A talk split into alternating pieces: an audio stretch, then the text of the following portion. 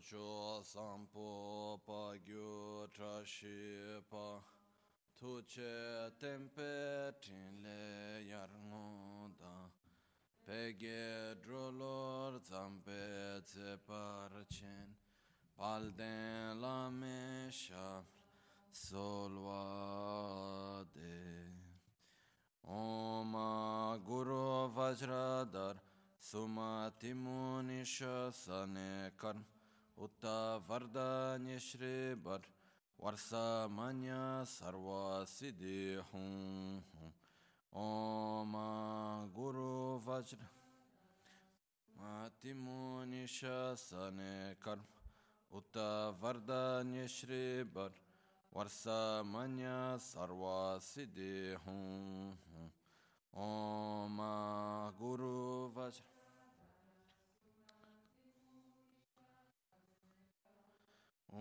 Vardanya Shri Bhadra Varsa Manya Sarva Siddhi Hum Om Guru Vajradar Timunisha Sane Karm Utta Vardanya Shri Bhadra Manya Sarva Siddhi Hum Om Guru Vajradar Sumatimunisha Sane Kar Utta Vardanya Shri Bar Varsa Manya Sarva Siddhi Hum Om Guru Vajradar Sumatimunisha Sane Kar Utta Vardanya Shri Bar Sarva Hum Om Guru Vajradar Sumatimunisha Sane Karm Utta Vardanya Shri Bar Varsa Manya Sarva Siddhi Hum Om Guru Vajradar Sumatimunisha Sane Karm Utta Vardanya Shri Bar Varsa Manya Sarva Siddhi Hum. Sangye Chedan Sogi Chonam La. Chancho Bhardo Dani Kyapso Chim Dagi Choshe Gibe Sonam Gi. Drola Pinchire Sangye Druparash Sangye Chedan Jancho Bhardo Dani Kyapso Chi Dagi Chushe Gibe Sonam Gi Drola Pinchira Sangye Druparashu Sangye Chodan Sogi Chonam La Jancho Bhardo Dani Kyapso Chi Dagi Jinso Gibe Sonam Gi Drola Pinchira Sangye Druparashu dāgī chīchūn lāma tujī chī nyamdā dālā tujī sikṣu sul gībē shēsān dālā tēndū su uyūn sūngī nāwā cēdū su cēchī nīngnē sōwā dēbē cē dēchēn korlō vēsū lekshū nē Yila sambe dede ma le pa geme lhungi drupra jingi lo. Tsonyi sodan dikdun shabe tse dungi namge yinsu lekshu ne. Labchen tsonyi yonsu tsoba dan chera nyedun chanwra jingi lo.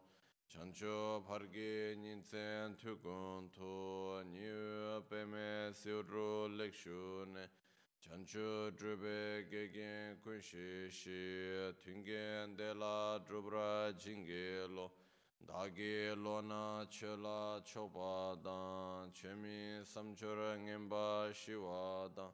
Che dan tunpe dede ma lu pa be me lungi drupra jingi lo. Dorna tengne tsera tamche dan teche pardu ne gao tamche tu. rese kyamne lama keleme, tuje chingi dala sikso sol.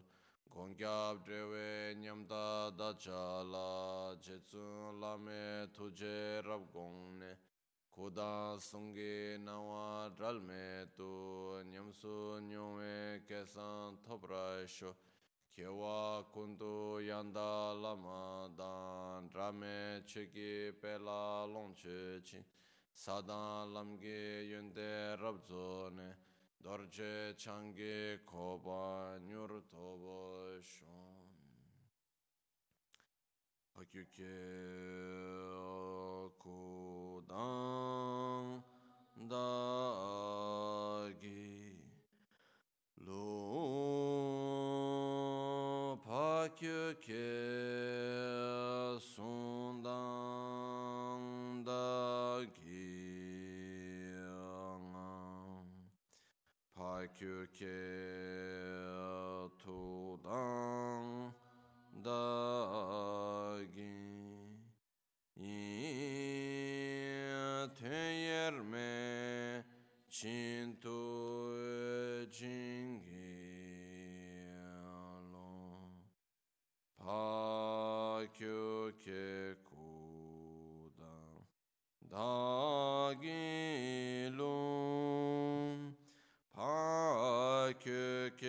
sung da gi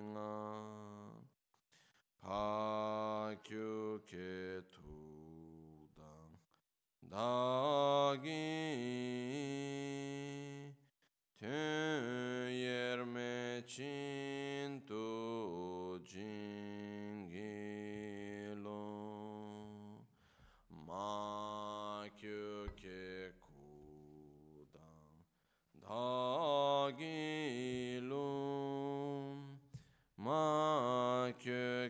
song.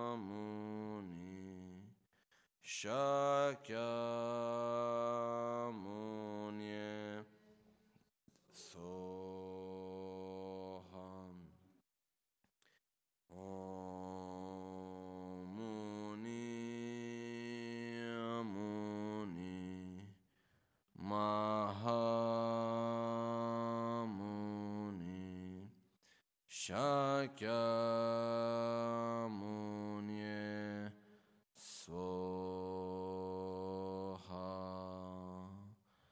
Om Muni Muni Mahamuni Shakyamuni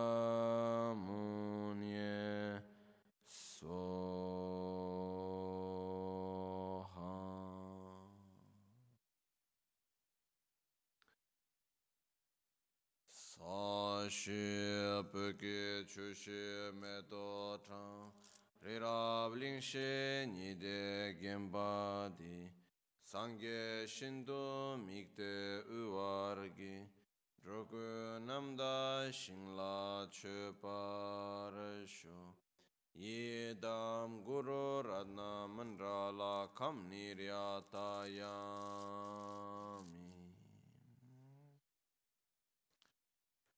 Sangye chedan tsoge chonam la chancho pardo dani kyapsu chi. Dagi jinso gibe sonam gi. Drola penchire sangye drupara sho. Sangye chedan tsoge chonam la chancho pardo dani kyapsu chi. Dāgī jīnso gīvē sōnām gī drola penchira sangye druparisho sangye chedan sogi chonamla. Chancho bhardo dani kyapsu chi dagi chishe gibe sonamgi. Drola penchira sangye druparisho nel Buddha, nel Dharma e nel Sangha prendo rifugio fino all'illuminazione. Con la pratica della generosità e delle altre perfezioni, possa io ottenere lo stato di Buddha per il beneficio di tutti gli esseri senzienti. Quindi oggi ricominciamo, cominciamo per questa volta e ricominciamo, ricontinuiamo la lettura e la spiegazione di questo testo tanto importante che il Bodhisattva Charyavatara, no? la guida e lo stile di vita di un Bodhisattva che abbiamo già visto, questo è il terzo anno che lo leggiamo, che lo guardiamo. E, un... va benissimo, no? qualcuno può dire, ah ma sempre questo testo non finisce mai. È un processo lungo anche perché il testo in sé è abbastanza lungo e non siamo qui solo per leggerlo, ma per poter commentarlo, per poter capirlo, per andare un pochettino più a fondo. No? E comunque è una cosa che ehm, mi fa molto molto piacere, non solo per l'importanza del testo, ma ciò che rappresenta questo per noi stessi. Okay? Adesso però prima di andare a riprendere effettivamente le parti precise del testo dove, eravamo, dove avevamo lasciato nel nono capitolo, uh, il testo in sé ha dieci capitoli, capitoli siamo arrivati al nono che è il più difficile in assoluto, però adesso prima di andare a riprendere il punto in cui avevamo lasciato, io direi di prima fare una piccola introduzione, così almeno tro- sappiamo un attimino dove ci, sei, dove ci troviamo, perché se no se riprendiamo da subito da quel punto lì, per tante persone magari uno si trova un po' fuori luogo. Ok? Bene. Prima di entrare nei dettagli uh, all'interno del Bodhisattva Charyavatara prima di andare a vedere effettivamente, uh, siamo arrivati al verso 30 circa, prima di andare a prendere il verso 30 e andare a leggerlo, eccetera, eccetera, volevo prima fare una piccola introduzione, perché se no ci troveremo, per tanti di noi ci troveremo un po' in mezzo un luogo che non capiamo molto bene come mai siamo arrivati, dove siamo, sarà un po' confuso. Per quello volevo prima fare un'introduzione. Questo comincia con un fatto molto semplice, che ognuno di noi, indipendentemente di dove siamo, qual è la nostra cultura, il paese da cui proveniamo uh, e qualunque cosa di questo genere, tutti, tutti, tutti, tutti noi possiamo essere un essere umano, possiamo essere un animale, possiamo vivere nei reami dei dei, non importa, abbiamo dentro di noi una forza che ci spinge a fare tutto ciò che facciamo. Questa forza in tibetano viene chiamata seppa. Uh, viene stato tradotto in italiano come Brahma. Brahma nel senso di desiderio. È un forte desiderio spontaneo un forte istinto di essere felice e di non soffrire. Che è quello che ci spinge a fare tutto quello che facciamo. Abbiamo che in realtà è la stessa cosa, no? La volontà di essere felice e quella di non soffrire in realtà sono due lati della stessa moneta. Vengono chiamate, sono due fenomeni che sono della stessa natura però con apparenze distinte. Però è la stessa roba, la stessa cosa. Perciò quello che succede è questo, che qualunque cosa che noi facciamo abbiamo questo istinto molto molto molto forte, che è quello che ci spinge a fare tutto quello che facciamo. Quante volte non abbiamo già provato di essere felici in questa vita facendo tante tante di quelle cose? È quello che ci spinge a questo. E spesso facciamo qualcosa poi alla fine non funziona e dentro di noi, in fondo in fondo, c'è una piccola voce che ti dice provi ancora che prima o poi ce la farai. E noi stiamo lì a provare in un modo, a provare in un altro, facciamo di qua, facciamo di là. Però in fondo, in fondo c'è questo, questa forza questo desiderio molto molto forte, okay? che lo andiamo a trovare in qualunque forma di vita, possa essere questo un essere umano o no.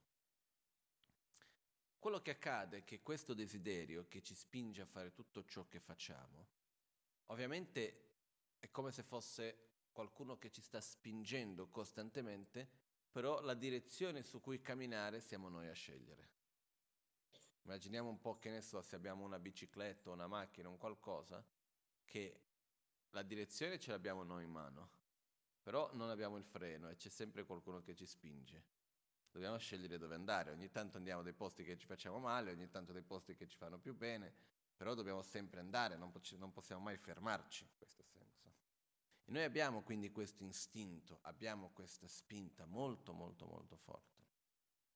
E qui rientra un aspetto per me molto importante e questo è un mio punto di vista personale, perciò può essere giusto come sbagliato, che non prendetelo per scontato.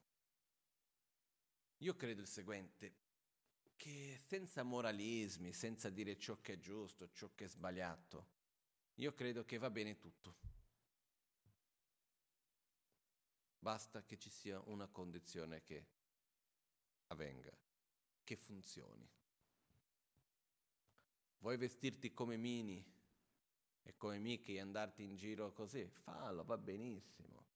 Vuoi, che ne so, uh, camminare sempre con la, le, i piedi in alto, le mani in basso, piuttosto che vuoi fare quel che sia. A me veramente non mi importa più di tanto, nel senso non è che non me ne frego, nel senso che va bene tutto, io rispetto la scelta di ognuno, in, con tanto che funzioni. La cosa importante è che prima di tutto deve funzionare. È ovvio che all'interno di questo io faccio qualcosa per il mio benessere, se quello mi porta gioia, mi fa star bene e non faccio male a nessun altro, va benissimo.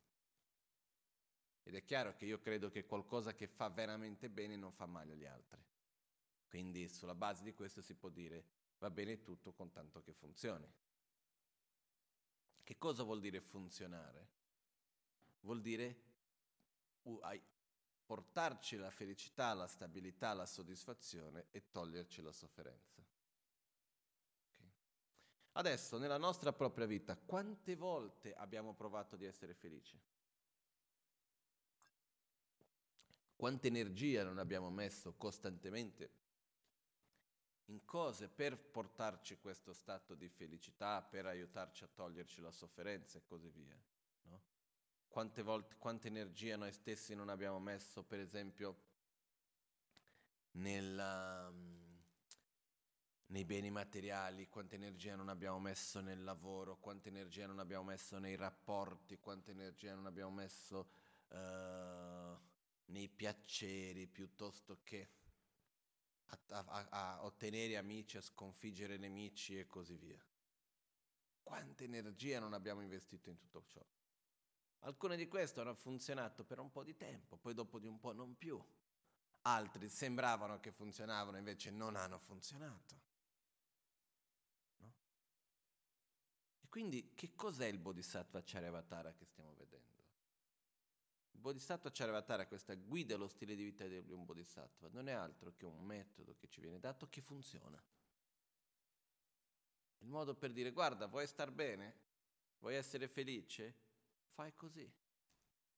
Ti do qualcosa che funziona. Hai messo la tua energia perché così tanto tempo in tante cose che non hanno portato un vero risultato, questo lo porterà. Ed è per questo che mi dà tanta gioia vedere il Bodhisattva Charyavatara. È un po' la sensazione di dire ho cercato per tanto, tanto, tanto tempo e non riesco mai a trovare finalmente quello che per tanto tempo ho voluto, ce l'ho, ce l'ho davanti a me ho nelle mie mani. No? Perché è molto importante vedere il Dharma, vedere il, i propri insegnamenti e così via nel contesto della nostra propria vita e non come qualcosa staccato, separato, che non c'entri con la nostra vita di tutti i giorni. Questo è molto importante.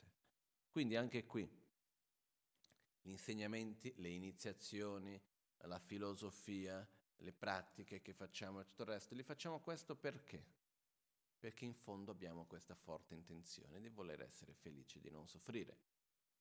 che poi dopo si manifesta questa stessa intenzione, c'è un punto in cui noi andiamo a capire che per egoisticamente parlando, ossia per il nostro proprio benessere, è meglio essere altruisti.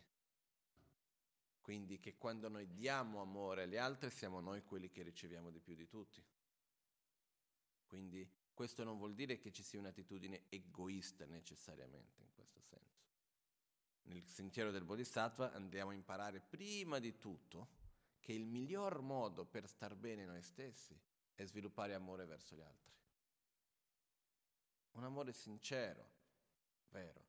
Perché quello che ci crea la nostra sofferenza quello che ci fa più di qualunque altra cosa soffrire, è il nostro proprio egoismo. È questa ossessione all'autogratificazione. L'ossessione all'autogratificazione. Questo costantemente, in ogni momento, in ogni situazione, dare la priorità sopra qualunque cosa al io e al mio. È stancante. e ci fa soffrire. E questo è quello che effettivamente, tra tutte le cose, è quello che ci fa soffrire di più. Quindi il primo passo che ormai siamo arrivati al nono capitolo, perciò non è che adesso possiamo rivedere tutti i capitoli che abbiamo già visto. Ovviamente dobbiamo rivederli più volte, leggere, rileggere, eccetera, però non possiamo adesso riprendere dal primo capitolo, se no non finiremo mai. Ogni volta saremo sempre nel primo capitolo. Però il primo capitolo parla dell'importanza della bodhicitta. La bodhicitta è questa intenzione profonda di voler aiutare gli altri, che è la prima chiave per quello che ho chiamato prima un metodo che funziona. Avere qualcosa che veramente ci porti a uno stato di benessere, di gioia, di soddisfazione, qualcosa che veramente ci aiuti a uscire dalla sofferenza. E per prima cosa quello che funziona è quello di sviluppare amore verso gli altri. Basta che pensiamo il nostro piccolo, no? Quando è che stiamo meglio? Quando siamo ossessionati del io e del mio o quando pensiamo sinceramente all'altro? con un sentimento d'amore, non con un sentimento di ossessione e desiderio. Ok? Pensare all'altro intendo dire con un sentimento di amore, di compassione, non quella cosa di è mio, no? Mio tesoro, non in quel senso lì.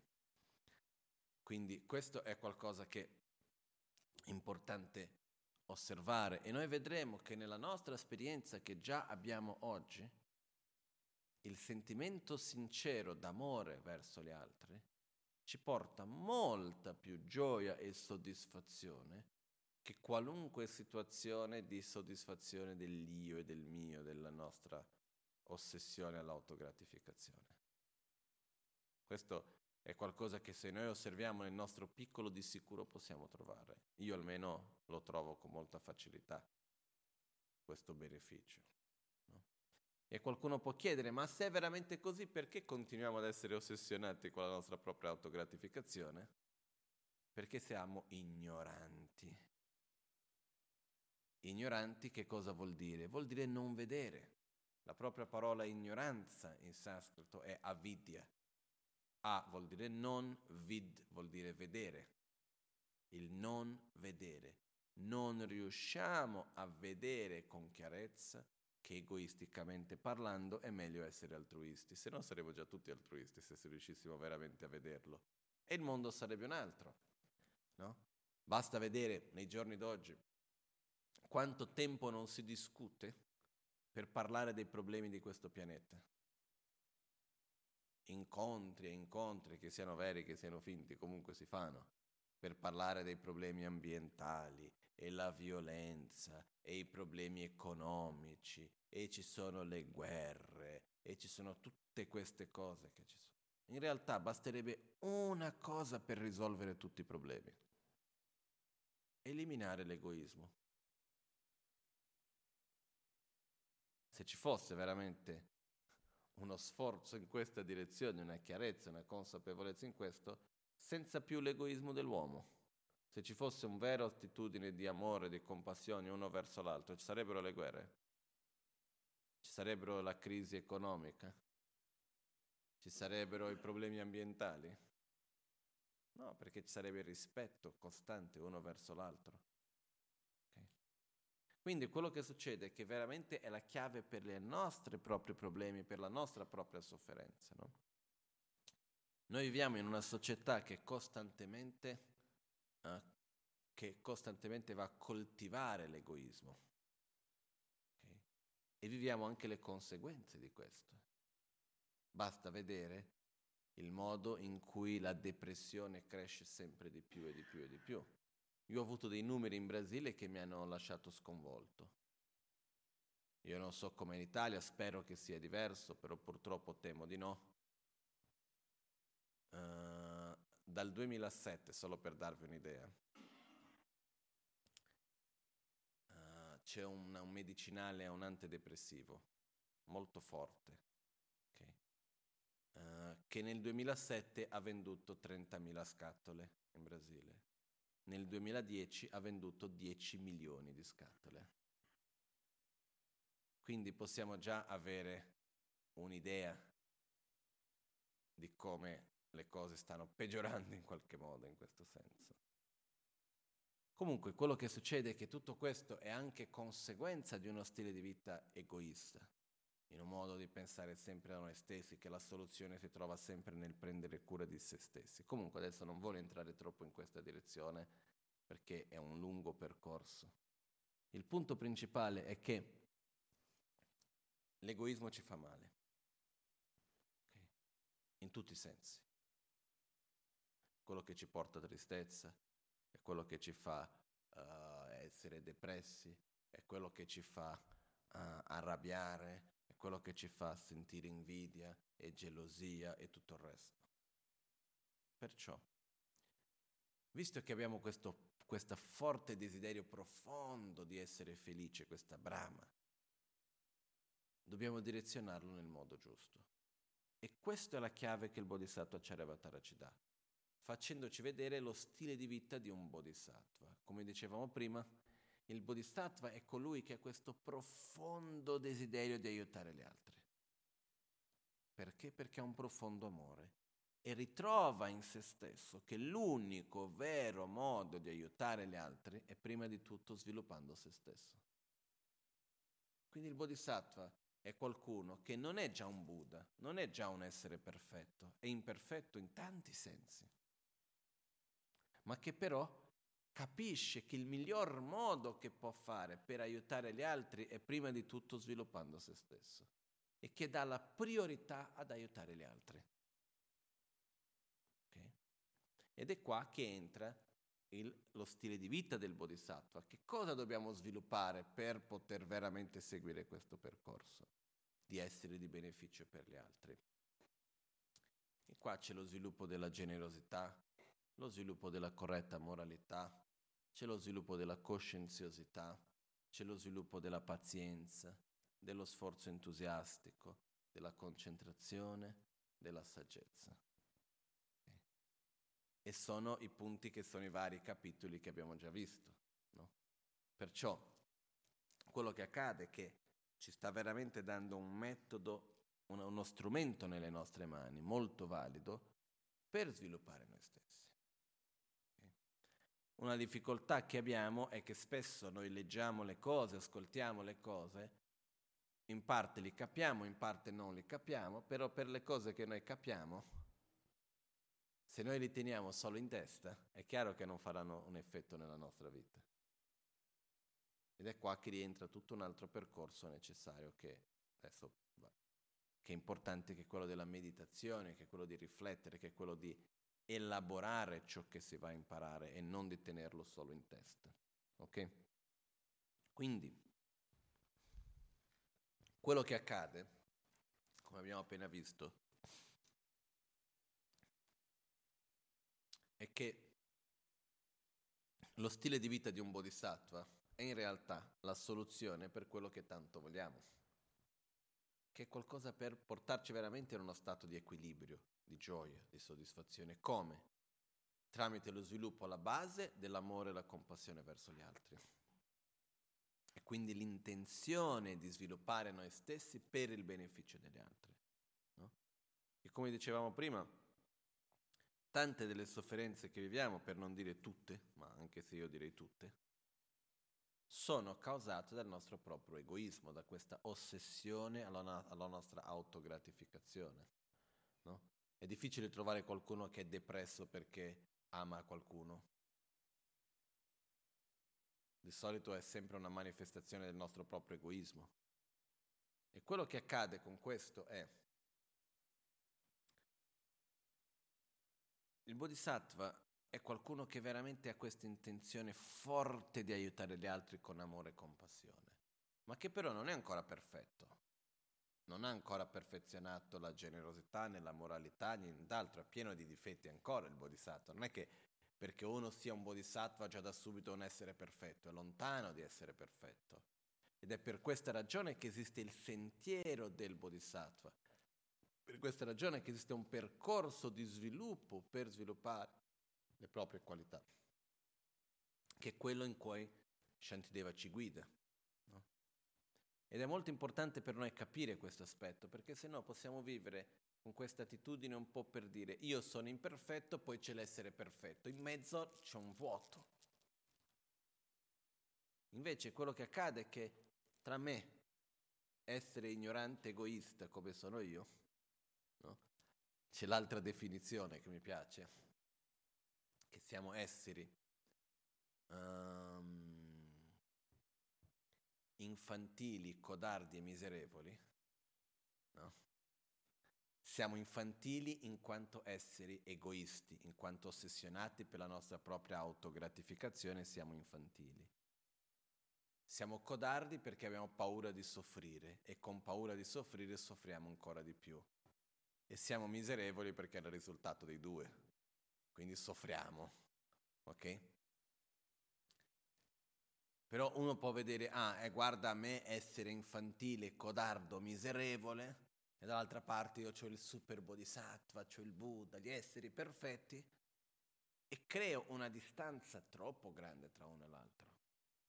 Io vado a creare questa cosa come se quello che sono io e quello che è un bodhisattva e un Buddha, una cosa non c'entrasse con l'altra. Mentre non è così. Quello che accade è che un Buddha, un Bodhisattva, che è colui che sta per diventare un Buddha, è un, è un Buddha stesso, il Bodhisattva anche, non sono altro che quello che siamo noi sviluppati di più. Non è che stiamo parlando di qualcosa di completamente staccato e scollegato da noi. Ed è qui che entra il fatto di capire che il bodhisattva non è che dà subito un essere perfetto, ma che è un essere in processo di perfezionamento.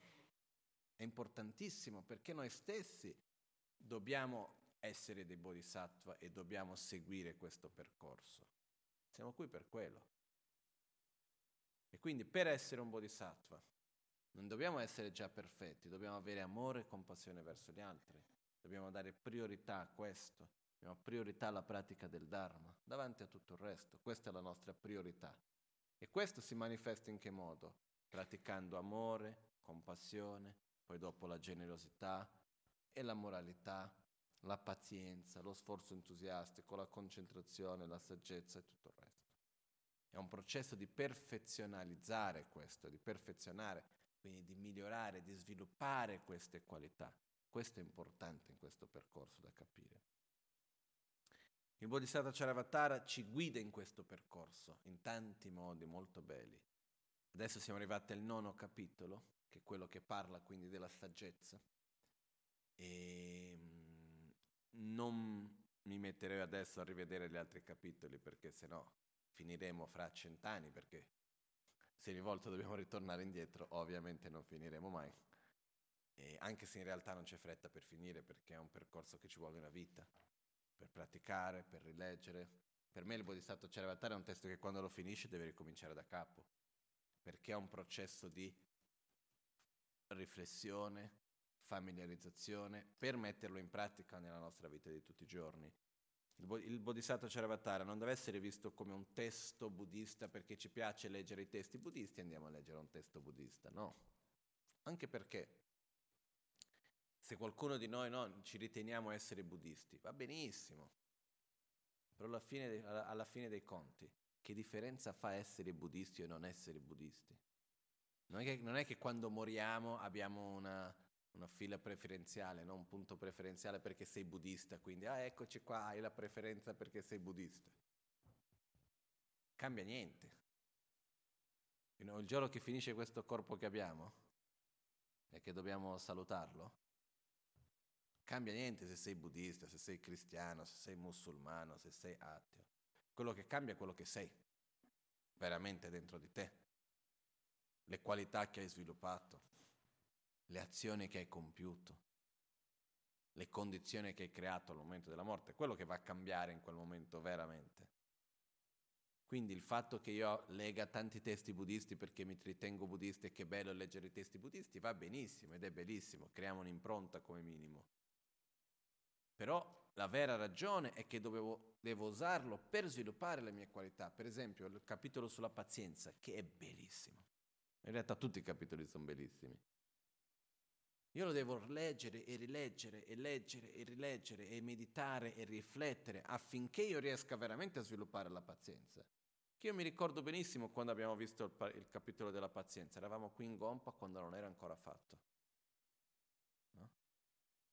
E alla fine del capitolo della pazienza io mi ricordo che ci siamo guardati un po' tra tutti e, e diventava ridicolo arrabbiarsi. Proprio ridicolo uno si guardava eh, perché è come una cosa che va a discostruire, no? A togliere quella solidità che c'è nella rabbia completamente. Mi ricordo quando eravamo ancora nel Gompa prima dove adesso il ristorante, dove avevamo visto per esempio il capitolo che parla del ammettere apertamente i nostri propri errori, la purificazione. Mi ricordo del quanto è stato forte profondo quello. Quindi questo è un testo che ci guida, ci direziona, perciò va riletto, va rivisto più volte. È uno strumento che noi abbiamo, non è un testo solo per la conoscenza, punto e basta. È uno strumento che va usato. Okay? E adesso siamo arrivati al nono capitolo. Nono capitolo che parla della saggezza. Perciò prima vorrei fare un'introduzione alla saggezza, poi dopo andiamo a riprendere da dove l'avevamo lasciato. Ok? Quindi, quando parliamo della saggezza, quindi arriviamo al nono capitolo, il capitolo che riguarda la saggezza. Uh, per poter parlare della saggezza, prima di entrare al verso che secondo me possiamo magari vediamo di riprendere oggi o se no magari domani meglio, uh, per introdurre un po' la saggezza. Prima di tutto dobbiamo ricordarci che la nostra mente ha una caratteristica molto particolare. E prima di tutto, ancora prima di questo, c'è un verso in tibetano che dice Korde kyo malwe pasem le Tutti i benefici, tutti, come si può dire, uh, non i benefici, tutte le qualità e i difetti del samsara e del nirvana, ossia di tutto ciò che è puro e impuro, derivano dalla mente. Sappi questo. Sappi che tutte le qualità e i difetti del samsara e del nirvana, ossia di tutto ciò che è puro e impuro, derivano unicamente dalla mente. E per questo dobbiamo conoscere i segreti della mente. Come abbiamo detto prima, se non ci fosse più egoismo, questa ossessione all'autogratificazione, questo pianeta dove viviamo, sarebbe bello o brutto? Sarebbe bello. Dov'è il problema nella nostra società? Dov'è il problema in questo pianeta? Nella natura che non ci dà quello che ci serve? O negli esseri umani che sono egoisti? Siamo noi esseri umani che siamo egoisti. E da dove viene l'egoismo? Da fuori o da dentro? dentro, perciò è lì che deve essere trovata la soluzione. Perciò tutte le qualità e i difetti del samsara e del nirvana provengono dalla mente. Perciò dobbiamo conoscere la mente. E la mente ha una qualità molto particolare ed è la qualità che ci dona la soluzione. È la qualità dove possiamo trovare la soluzione per ogni difetto, per ogni vera difficoltà. Questa qualità è il fatto che noi non siamo capaci di pensare a due cose direttamente opposte simultaneamente. Per dire, prendendo esempi facili, io non sono capace di pensare allo stesso tempo mi piace l'acqua e non mi piace l'acqua. Io posso pensare mi piace l'acqua, subito dopo non mi piace l'acqua, poi subito dopo mi piace l'acqua, poi dopo non mi piace l'acqua. Questo lo facciamo, siamo strani, lo facciamo. Però mentre io dico mi piace l'acqua non riesco a pensare, mentre io penso mi piace l'acqua non riesco a pensare allo stesso identico momento non mi piace l'acqua. Perché sono due pensieri direttamente opposti e non siamo capaci di avere allo stesso identico momento due pensieri direttamente opposti. O c'è uno o c'è l'altro. Ok? È un po' come il caldo e il freddo, o c'è il caldo o c'è il freddo può essere il tiepido che non è né caldo né freddo. Però se prendiamo il caldo e il freddo o c'è uno o c'è l'altro, non possono coesistere. Similmente a questo, pensieri direttamente opposti non possono coesistere insieme. Ok? Ed è per questa ragione anche che certe volte, quando abbiamo dei sentimenti che non vogliamo avere, dei pensieri che non vogliamo avere, che possano essere questi la tristezza piuttosto che un rancore piuttosto che della rabbia o dei pensamenti che non ci piacciono, eccetera, eccetera, certe volte abbiamo l'attitudine che è come di voler prendere quel pensiero e buttarlo via. No, non voglio avere questo, non mi piace questo, e siamo lì, però la sensazione che dà è che è come se ci fosse della cola nel pensiero e cerchiamo di buttarlo e torna indietro, no? È un po' come quel detto che ho detto prima in portoghese, quanto mai smeshi, mai slambusa. Quanto più metti la mano, più uno si sporca. No? È un po' come anche quella cosa dei fili. Sai quando abbiamo un groviglio di fili che sono tutti annodati? No? E uno cerca di togliere i nodi e quello che succede è che deve essere molto, con molta pazienza e molta calma. Se uno cerca di farlo più veloce, peggiora ancora di più. Poi uno va lì, si mette con calma e pazienza a cercare di togliere i nodi e a un certo punto perde, fa forza e peggiora ancora di più la cosa. Quello che succede è che con noi stessi, quando noi prendiamo un sentimento e cerchiamo semplicemente di buttarlo fuori, non funziona. A un certo punto sembra che funzioni, ma è perché semplicemente è finito il momento di quel pensiero di esistere. Se non avessimo fatto nulla sarebbe successo lo stesso.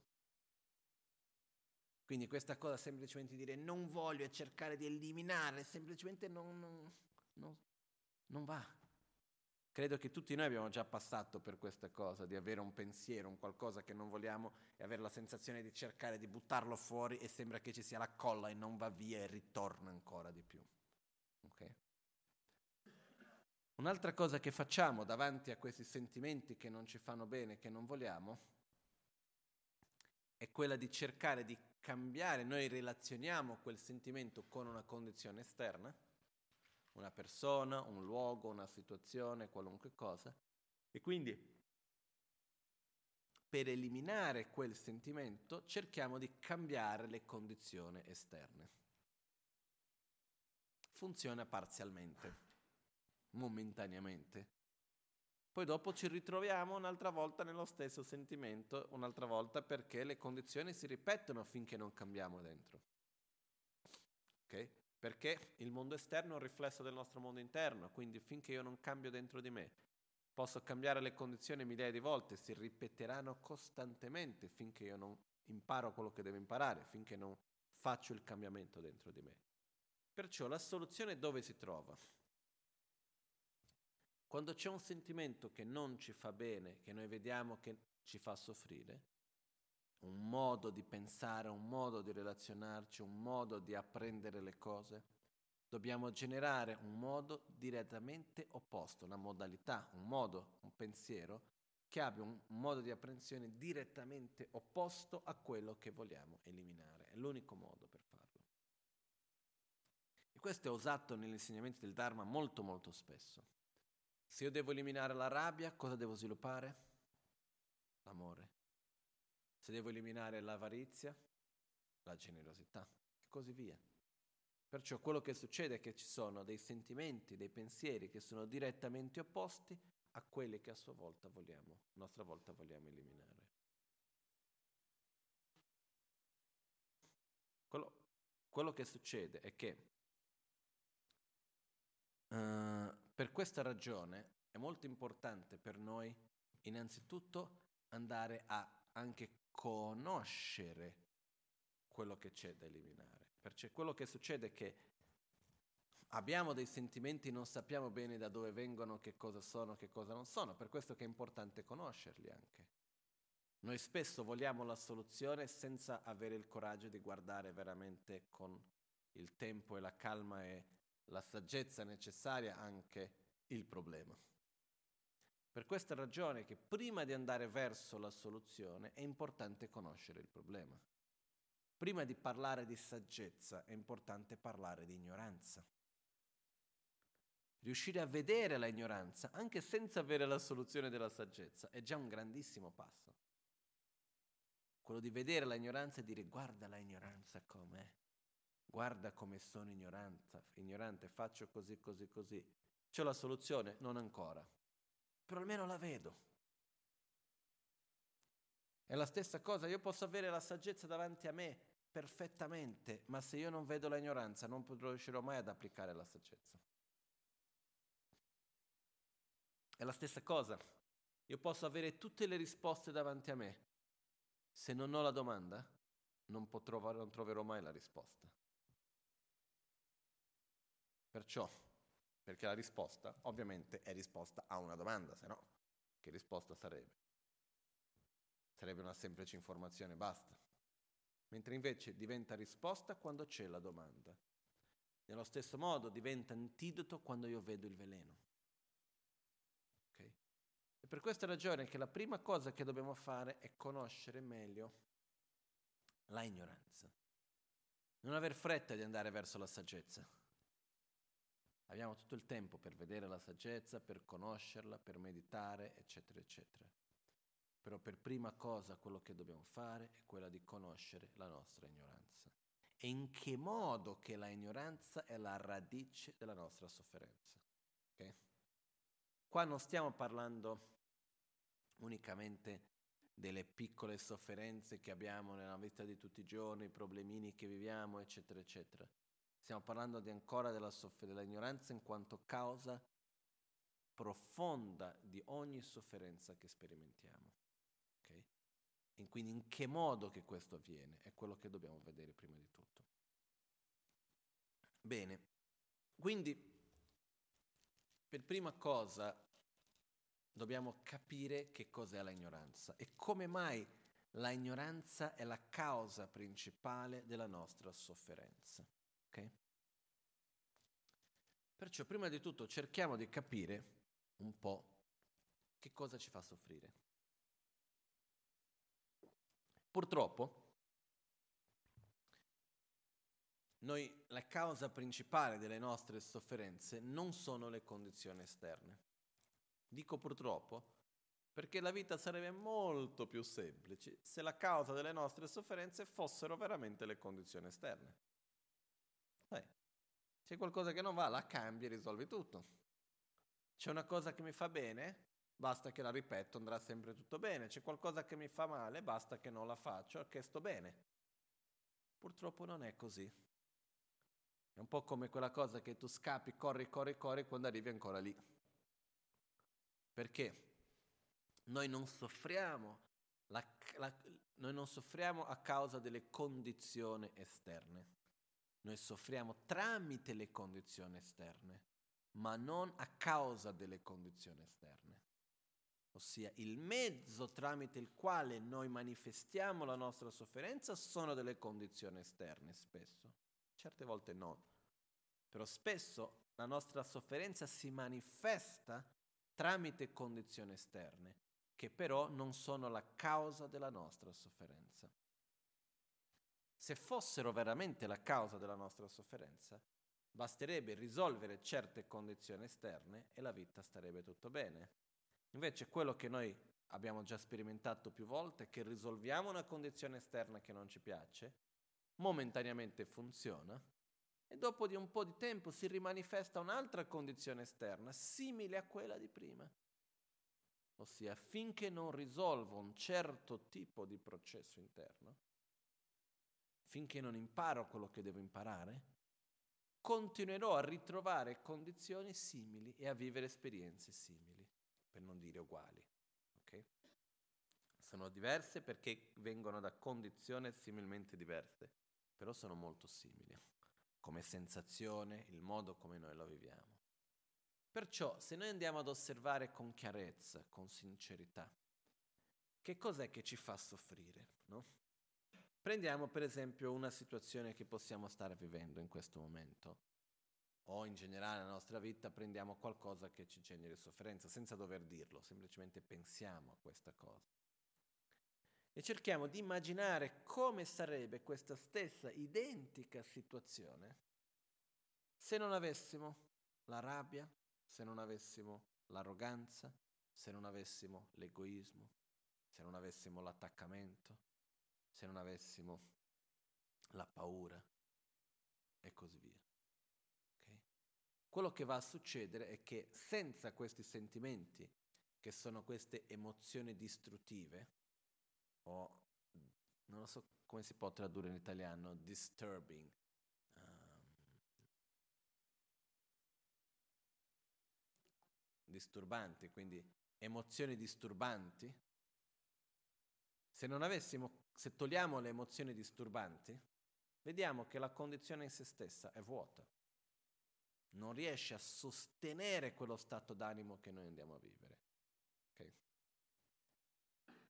Uh, perciò quello che accade è che se noi osserviamo con sincerità andremo a vedere che la vera causa della nostra sofferenza sono le nostre emozioni disturbanti, tali quali l'attaccamento, il desiderio, la rabbia, l'invidia, l'arroganza, l'egoismo, la ignoranza.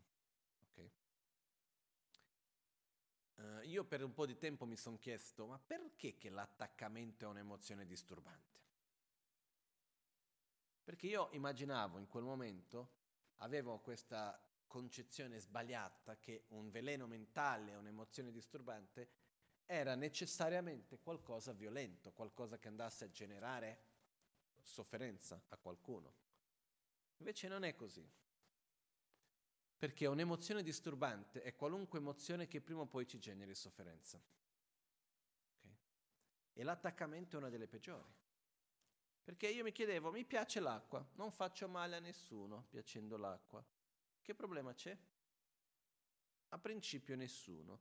Però nel momento nel quale io prendo l'acqua e dico quest'acqua mi piace, cosa diventa quell'acqua? La mia acqua.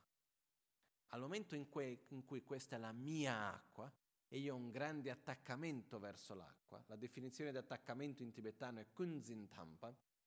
Kunzin tampa vuol dire kun è completamente, zin è aggrapparsi, tampa fortemente aggrapparsi completamente fortemente a qualcosa è mio e io non lo mollo. Questo è l'attaccamento. Okay? Che cosa succede quando abbiamo attaccamento verso qualcosa? Questo qualcosa può essere un luogo, una persona, una situazione, un'idea, possono essere tante cose. Okay? Io mi attacco alla mia acqua inevitabilmente, prima o poi, quest'acqua finisce, muore, cambia. Il momento nel quale viene a mancare, per qualunque ragione sia essa, l'oggetto a cui io sono attaccato, in questo caso la mia acqua, qual è la reazione che io ho? Sofferenza. Più forte è l'attaccamento, più forte è la sofferenza nel momento nel quale inevitabilmente, che sia la morte, che sia qualunque altra cosa, viene a mancare quell'oggetto. E poi peggio ancora, come se non fosse abbastanza, noi abbiamo due attaccamenti che di solito vanno insieme. Io ho l'attaccamento per l'acqua, che è già forte, e poi ho anche l'attaccamento per la immagine idealizzata che ho dell'acqua. Okay? Quindi ho un'immagine idealizzata che l'acqua non deve mai finire, che l'acqua deve essere sempre fresca, che l'acqua deve essere sempre pulita, che l'acqua c'ha tutto un modo come deve essere. Cosa succede nel momento che l'acqua non è più quell'acqua che secondo me dovrebbe essere? Sofferenza. Quindi più forte è l'attaccamento che ho verso qualunque cosa che sia essa, anche verso un'idea del futuro, anche verso l'immagine che ho di me stesso, verso qualunque cosa, più forte è l'attaccamento, più forte sarà la sofferenza inevitabilmente che avrò. Ok? È chiaro questo? Quindi sulla base di questo quello che succede è che l'attaccamento il desiderio sono assolutamente sì un'emozione disturbante, perché generano una sofferenza. Ok? Perciò queste emozioni disturbanti, attaccamento, desiderio, rabbia, invidia, eccetera, eccetera, che ovviamente dobbiamo anche conoscerli, dobbiamo andare a capire perché spesso qualcuno mi può chiedere, quindi non posso voler bene a niente, non posso avere nessun attaccamento. Che cos'è l'attaccamento? Proiettare la nostra felicità in qualcosa che non, po- non la può sostenere, prima di tutto. Attribuire un valore più alto di quello che l'oggetto veramente è capace di darci. È quello che è il problema. Il problema non è nel avere qualcosa, nel voler qualcosa, nel sperimentare qualcosa. Il problema non è lì. Abbandonare l'attaccamento non vuol dire non aver nulla e non relazionarsi con nulla. L'attaccamento si trova nel proiettare su quell'oggetto un valore più alto di quello che l'oggetto stesso può dare. Okay? Perciò, quello che accade è che in che modo che sono, che, che nascono queste emozioni disturbanti, come abbiamo chiamato prima, disturbanti, queste emozioni disturbanti. Noi abbiamo un corpo e una mente, una realtà psicofisica.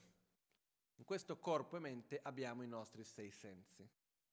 Vis, la, il senso della visione, il senso dell'udito, del palato, del tatto, mm, che altro è mancato? Dell'olfatto e della mente. Okay? Poi ci sono i sei oggetti, quindi forma, odore, gusto, suono, tatto e immagini mentali. Okay? Poi abbiamo le coscienze sensoriali, quindi le menti. Abbiamo la coscienza visiva, la coscienza uditiva, la coscienza olfattiva, la coscienza tattile, la coscienza gustativa e la coscienza mentale. Queste tre parti si uniscono io ho l'unione di potere sensoriale visivo, forma e coscienza visiva. Questi tre si incontrano e creano quello che viene chiamato il contatto. Ogni qualvolta che avviene contatto, inevitabilmente avviene sensazione. Dal contatto nasce una sensazione, piacevole, spiacevole o neutra. Ogni volta che vediamo qualcosa, che sentiamo qualcosa, che tocchiamo qualcosa, che pensiamo a qualcosa, avviene un contatto e avviene una sensazione. Questa sensazione può essere di piacere, può essere di sofferenza, spiacere o può essere neutra. Okay? Naturalmente dalla sensazione sorge quello che abbiamo prima chiamato di Brahma, quella prima forza che abbiamo parlato stamattina, quella forza molto grande che abbiamo dentro di noi di non soffrire di essere felici. Quindi sorge quella forza dentro di noi e da quella forza cosa succede? La proiettiamo su qualcosa. Come faccio per essere felice, per continuare ad essere felice o per eliminare la sofferenza? Quindi, se io ho avuto una sensazione di piacere, qual è la cosa che mi viene fuori? L'intenzione? Mantenere il piacere cosa vado a generare di conseguenza? Attaccamento, desiderio. Se ho una sensazione di, di, di sofferenza, quello che voglio è che la sofferenza finisca. E cosa vado a generare? Avversione, rabbia o anche desiderio. Ho bisogno di quello perché possa eliminare la sofferenza. Ok? Quindi quello che succede è che di conseguenza alle sensazioni di piacere e sofferenza e indifferenza che abbiamo, neutri, a causa del nostro egoismo che ci pone nel centro dell'universo, dove ogni cosa che avviene guardiamo sempre dal punto di vista dell'io e del mio, la conseguenza è sempre attrazione e avversione. Questo mi fa bene, quello mi fa male. E sulla base di questo entriamo in un processo costante di attrazione e avversione, che si manifesta tramite rabbia, gelosia, invidia, arroganza, attaccamento, desiderio, paura e così via, che conosciamo molto bene tutti noi. Quindi questi sentimenti nascono a loro volta dall'egoismo stesso, da questa ossessione all'autogratificazione. Se togliamo l'io e il mio dal centro, vedremo che gran parte di questi sentimenti automaticamente decadono. Okay. È chiaro che non è una cosa facile, non è una cosa immediata, io in questo momento non sto dicendo questo per dire fatelo, non è quello. È quello che ho detto prima all'inizio. Prima dobbiamo conoscere il nemico per poi trovare il modo come eliminarlo. Prima dobbiamo capire dov'è il veleno, come è fatto, conoscere la malattia, per poi capire il processo di guarigione. Okay? Ed è quello che sto cercando di fare, di conoscere, di capire dov'è il problema, in modo di poter gradualmente trovare il modo per eliminarlo. Insieme con questo, quello che accade è che questo egoismo, questa ossessione all'autogratificazione, da dove viene? Viene da quella che viene chiamata ignoranza, avidia, il non vedere. Esistono tanti tipi di ignoranza, no? tante cose che possiamo non vedere. In questo caso particolare, la ignoranza fa riferimento al non vedere la realtà nel modo così com'è, a non vedere i fenomeni così come esistono, a non vedere noi stessi così come siamo, a non vedere la verità. E quindi il punto adesso che dobbiamo capire è che cos'è questa ignoranza, in che modo che avviene e così via. Prima ho raccontato un aneddoto così per farci due risate, parlando un po' dell'ignoranza, per capire che esistono tanti tipi di ignoranza. Io posso avere l'ignoranza che vedo un oggetto, che questo bicchiere penso che sia acqua, ma non è acqua. Quindi io quando dico è acqua e non è, è una forma di, di ignoranza. Quindi devo sviluppare la conoscenza che dice non è acqua e quella è una forma di saggezza. Piccolina, però sì. Quindi dobbiamo svilupparla ogni volta in questo modo. E questo mi ha fatto ricordare, stavo per dare questo esempio, questo mi ha fatto ricordare un aneddoto, che verso il 1991, mi sa, 91 poi 92, era venuto in Brasile un geshe chiamato, questo monaco, questo geshe chiamato Geshe Lo Santempa Uh, ed, vis- ed, è vissuto per circa sei mesi a casa di mia madre che stava al, al centro di Rinpoche in Brasile. E poverino ha avuto due situazioni abbastanza difficili non appena è arrivato. La prima è stato proprio che quando è appena arrivato in Brasile c'era questa signora che, brasiliana che l'aveva invitato e l'aveva conosciuto in Nepal, l'ha invitato per aprire un centro, eccetera, eccetera. Noi non, non la conoscevamo neanche più di tanto Uh, lei invita a Rio de Janeiro, non a San Paolo, invita lui e quando arrivi in aeroporto, lei, come facciamo noi brasiliani, che è la cosa più normale, più naturale per noi, si abbraccia. Il Geshe nella sua cultura, nella sua forma mentis, non è abituato a abbracciare né uomini, molto meno le donne. Arriva in aeroporto, trova questa da solo in Brasile, arriva in aeroporto, trova questa donna che viene ad abbracciarlo e lui cammina indietro per non voler abbracciarla. e lei cammina in avanti per abbracciarlo e lui va indietro e fa dei passi indietro. A un certo punto lei avvicina perché lei era così contenta che lui era lì, era tutta entusiasta che lui era lì, va a abbracciarlo e a un certo punto lui mette le mani così, no, no, no, no, no. E lei rimane malissimo. Male al punto che dopo due settimane, qualcosa del genere, chiude il centro e non c'è più il posto del Geshe dove stare. A questo punto veniamo contattati noi a San Paolo, al centro di Rinpoche, chiedendo se aveva un posto per il Geshe. Ovviamente sì. Quindi il Geshe viene e a quel punto è stato a vivere per circa sei mesi insieme. Io vivevo ancora lì a casa di mia madre e andavo al centro, eccetera. Ma questo era solo per ricordare che mi sono ricordato di questo aneddoto, però quell'aneddoto che raccontavo veramente era quello che una volta il Geshe, poco dopo che era arrivato, doveva fare una cerimonia di una benedizione, una sorta di un ramne, qualcosa del genere e ha chiesto, faceva molto caldo, ha chiesto un po' d'acqua e ha chiesto un po' di alcol. Perché per fare la offerenda interna, come viene chiamato, quando c'è quel pochettino di alcol che si fa, no? così col dito che si lancia un pochettino in alto a certi punti dell'offerta. E quello che succede è che lui ha chiesto questo e hanno portato l'acqua e l'alcol e c'erano due bicchieri. Un bicchiere molto semplice e un altro bicchiere molto bello. Lui ha pensato, ha preso il bicchiere bello e l'ha messo per bere.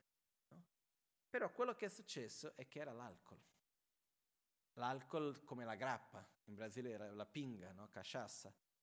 Uh, e quindi quello che è successo è che lui ha preso questo bicchiere, essendo sicuro che fosse l'acqua, aveva tanta sete e loro spesso in India quello che succede è che quando bevono non fanno come noi che prima mettiamo il liquido in bocca e poi lo andiamo a ingoiare. No? Loro aprono direttamente la gola e prima di mettere giù. Per esempio, se tu vedi quando bevono direttamente dalla bottiglia, no, eh, aprono la gola e va, di- e va dritto in gola. Quindi lui ha fatto in questo modo, quindi già prima di bere aprono già la gola e ha buttato giù tutto in una volta sola. E però era grappa, no? Quindi il poverino veramente è rimasto malissimo. Il quanto che avrà visto sembrato, avrà sembrato di bere il fuoco, non lo so. Uno che non ha mai bevuto in vita sua avrà, avrà avuto 60 anni, non lo so. Veramente stato male. Però lui quando ha visto l'acqua, che cosa pensava che fosse? O meglio, quando ha visto l'alcol, cosa pensava che fosse? Acqua. Questa è una forma di ignoranza, una percezione erronea. Al momento che ha capito questo non è acqua, è una piccola saggezza, quello non è acqua. Ok? Quindi la ignoranza è il non vedere, è il non capire qualcosa. La saggezza è il vedere. Okay? Poi ci sono tantissimi livelli di ignoranza e di saggezza che uno può avere. Il livello più profondo di ignoranza come causa della sofferenza è la ignoranza del non vedere la realtà così com'è. Questa è la ignoranza che genera la sofferenza. Adesso quello che dobbiamo capire qual è il modo sbagliato di vedere la realtà in cui noi stessi viviamo. Okay? Quindi, che cosa succede? Dov'è, che cos'è questa ignoranza causa della nostra sofferenza più profonda?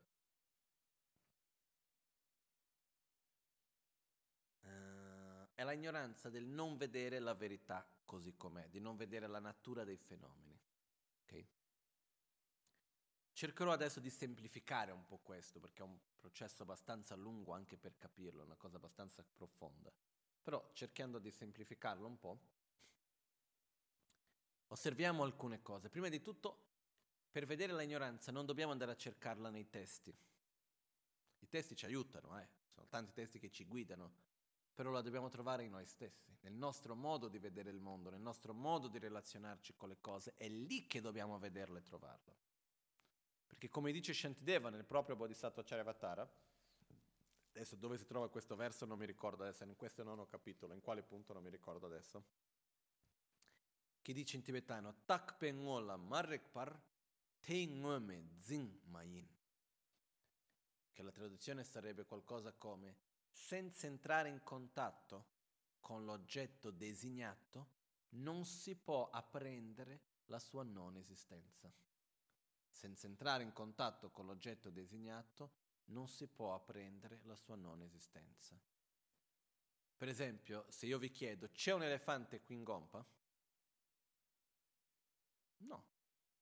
Dov'è l'elefante? Quello è un elefante? È una statua di un elefante, no? E già qui è stato un ottimo esempio che cosa intendiamo per elefante, la prima cosa che dobbiamo capirci, ok? Però se io vi dico, essendo più specifico, c'è un elefante vero che possa camminare uh, e tutto il resto, c'è un elefante vivo qui o no? Siamo sicuri di no? Riusciamo a dire con tutta la certezza qui non c'è un elefante? Perché possiamo dire questo? Perché conosciamo, perché riusciamo a immaginare un elefante, riusciamo a chiudere gli occhi o anche con gli occhi aperti, immaginare un elefante qui dentro? Da dove entrerebbe l'elefante? L'unica possibilità è la porta principale.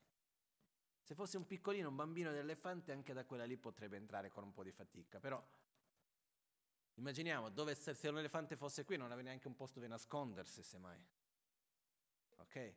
Perciò quello che succede è che perché io ho la certezza della non esistenza di un elefante qui?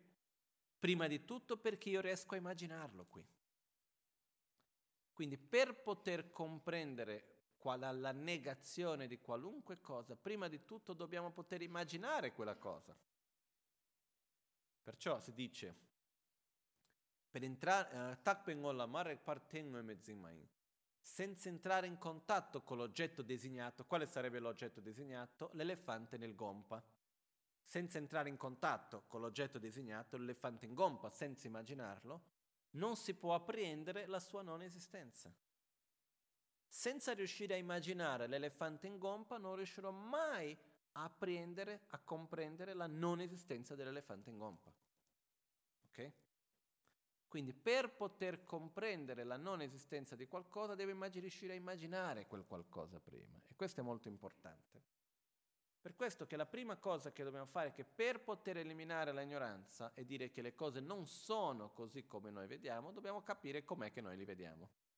Okay? Per questo che si dice, il primo passo è comprendere l'oggetto di negazione. Qual è l'oggetto di negazione nel caso dell'elefante? L'elefante in gompa. Non c'è un elefante in gompa, l'elefante in gompa è l'oggetto di negazione.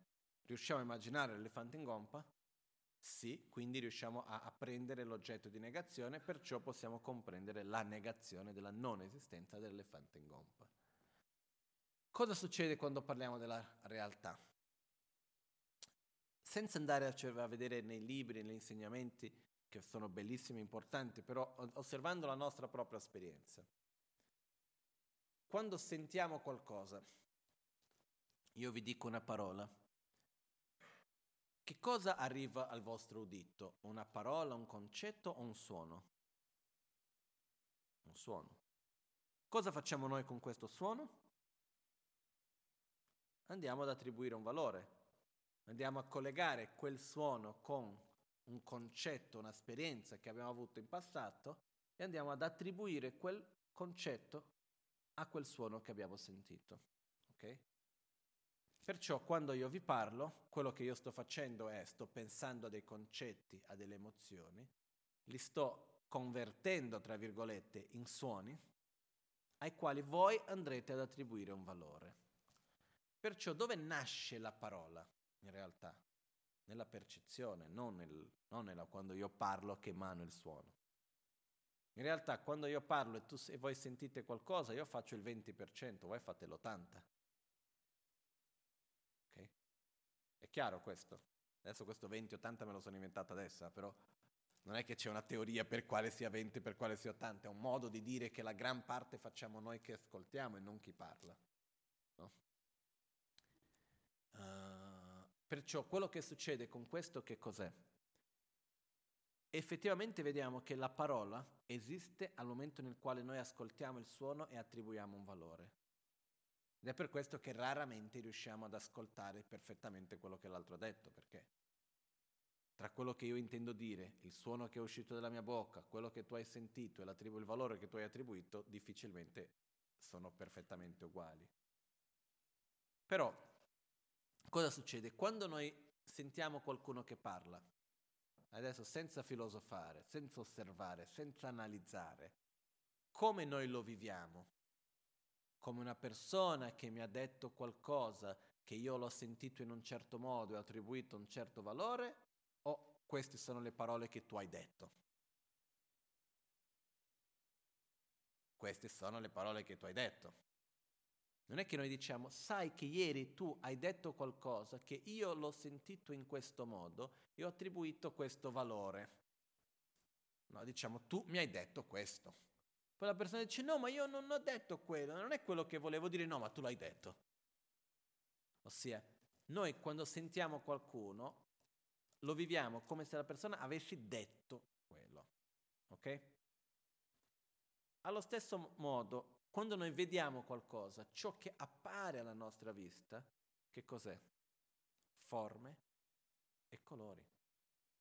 Io mi ricordo sempre, questa volta che ero al Cumpen La Magancina a Milano e facevo una lezione dei bambini che erano venuti con una scuola, c'erano tra i 6 e 8 anni, qualcosa del genere, a un certo punto c'è questa ragazzina che mi guarda, dietro di me c'era l'immagine del Buddha della pace, quello in piedi, e guarda e dice, chi è quella donna con un casco blu in testa? No? Io guardo l'immagine del Buddha e dico, effettivamente sembra che sia un casco blu. No? Nulla da dire. Sul vestito, nella nostra cultura, è più un vestito da uomo o da donna? È un vestito da donna, no? Gli uomini nella nostra cultura non usano le gone e le vesti, vesti in questo modo. Perciò la bambina era giusta o sbagliata? Giusta, non era sbagliata. No? Poi, tra parentesi, non ho mai capito perché i capelli di Buddha sono così. Però questo è un altro discorso. Quello che succede è che effettivamente quello che appare agli occhi che cos'è? La immagine. Quello che succede che cos'è? è il fatto che noi abbiamo dentro di noi un concetto di Buddha. Questo concetto che abbiamo di Buddha a sua volta è collegato con un'immagine, come viene rappresentato. Ogni volta che c'è un'immagine che rappresenti quel concetto, andiamo ad applicare quel concetto e dire eccoci l'immagine di Buddha. Ok? Quindi che cosa succede sulla base di questo? Succede che quando vediamo qualcosa, sia l'immagine del Buddha, sia qualunque altra cosa, questi fiori che sono davanti a me, se io vi chiedo, sono dei fiori? Sì. Perché sono dei fiori? Perché sono dei fiori, non è che qua ci sono mille ragioni perché sono dei fiori, perché sono nati come fiori e sono dei fiori, non è che ci sono tante altre ragioni. Ossia, noi quando vediamo le cose non siamo consapevoli che la realtà esterna esiste, però esiste in dipendenza della realtà interna. Noi vediamo le cose e sembrano che esistano così perché così sono, punto e basta. Sia le persone, sia le situazioni, sia gli oggetti. Vediamo le cose e sono così perché così sono. Esempio, un oggetto di rabbia, quando abbiamo rabbia di qualcuno di qualcosa, del nostro oggetto di rabbia, in quel momento il nostro oggetto di rabbia esiste come oggetto di rabbia perché è così o perché noi abbiamo attribuito un valore e perciò per noi è diventato un oggetto di rabbia? Perché è così. Un oggetto di desiderio quando c'è qualcosa che io voglio tanto. Perché io lo voglio? Perché io ho attribuito un valore su quell'oggetto o perché l'oggetto è bello, è buono e io lo voglio perché mi farà bene? Perché io credo che sia bello e buono perché? Perché l'ho attribuito valore, ma non lo vedo in quel modo, vedo come se esistesse dalle proprie caratteristiche così. Okay? Quindi ciò che accade è che quando noi ci relazioniamo con il mondo intorno a noi, ci relazioniamo come se il mondo esistesse indipendentemente da noi. Ogni cosa che viviamo è come se appare a noi, come se esistesse con una propria realtà intrinseca propria e noi ci caschiamo e noi crediamo. In altri termini si dice, i fenomeni appaiono a noi come se fossero di esistenza propria, di esistenza autonoma, di esistenza intrinseca, e noi ci aggrappiamo a questa esistenza intrinseca autonoma propria. Ok? E questa è la ignoranza che genera tutto il resto. Okay? È qualcosa che questi prossimi giorni vedremo più nei dettagli, vedremo più con calma, eccetera, eccetera. Ma in altre parole, per sviluppare la saggezza dobbiamo comprendere l'interdipendenza, che la realtà esterna esiste. Non sto dicendo che il mondo esterno non c'è, eh? c'è. Lo tocchiamo, lo sentiamo, lo viviamo. Però non esiste la realtà esterna, indipendentemente dalla realtà interna di ognuno di noi. Siamo totalmente incapaci di vivere e percepire qualunque cosa indipendentemente da noi stessi. E nulla esiste per me indipendentemente da me. Però noi non lo viviamo in questo modo. Noi viviamo come se noi non facessimo parte, tra virgolette, della creazione, ma come se noi fossimo un risultato di ciò che c'è intorno a noi. Quindi creiamo una dipendenza. Perciò cerchiamo di attrarre e di allontanare, invece di capire che siamo noi i protagonisti della nostra vita. Ok? Adesso in questi prossimi giorni entreremo nei dettagli riguardo tutto questo. Passo dopo passo entreremo nei dettagli per vedere meglio che cos'è questa corretta visione della realtà, che è in realtà la chiave per tutto. La chiave per eliminare la rabbia, la chiave per eliminare qualunque cosa, perché gli altri veleni mentali sono importanti da eliminare? Assolutamente sì. Però è un po' come mi viene in mente un po' i rovi, che ci sono tanti qui ad Albagnano, no? Che i rovi quando crescono, per eliminarli completamente ci bisogna togliere tutte le radici, se no ricrescono molto facilmente. Però per arrivare alle radici io devo togliere prima la parte che è in alto che è pieno di spine, se no non riesco ad arrivare alle radici perché prima se no vengo ferito dalle spine. Perciò prima devo togliere le spine in alto per dopo poter riuscire a tagliare, togliere le radici. Similmente a questo, prima dobbiamo eliminare l'attaccamento, la rabbia, la gelosia, l'invidia e tutto il resto, se no non riusciamo ad arrivare alle radici. Però se non togliamo la radice, dopo di un po' di tempo cosa succede? Ricrescono un'altra volta.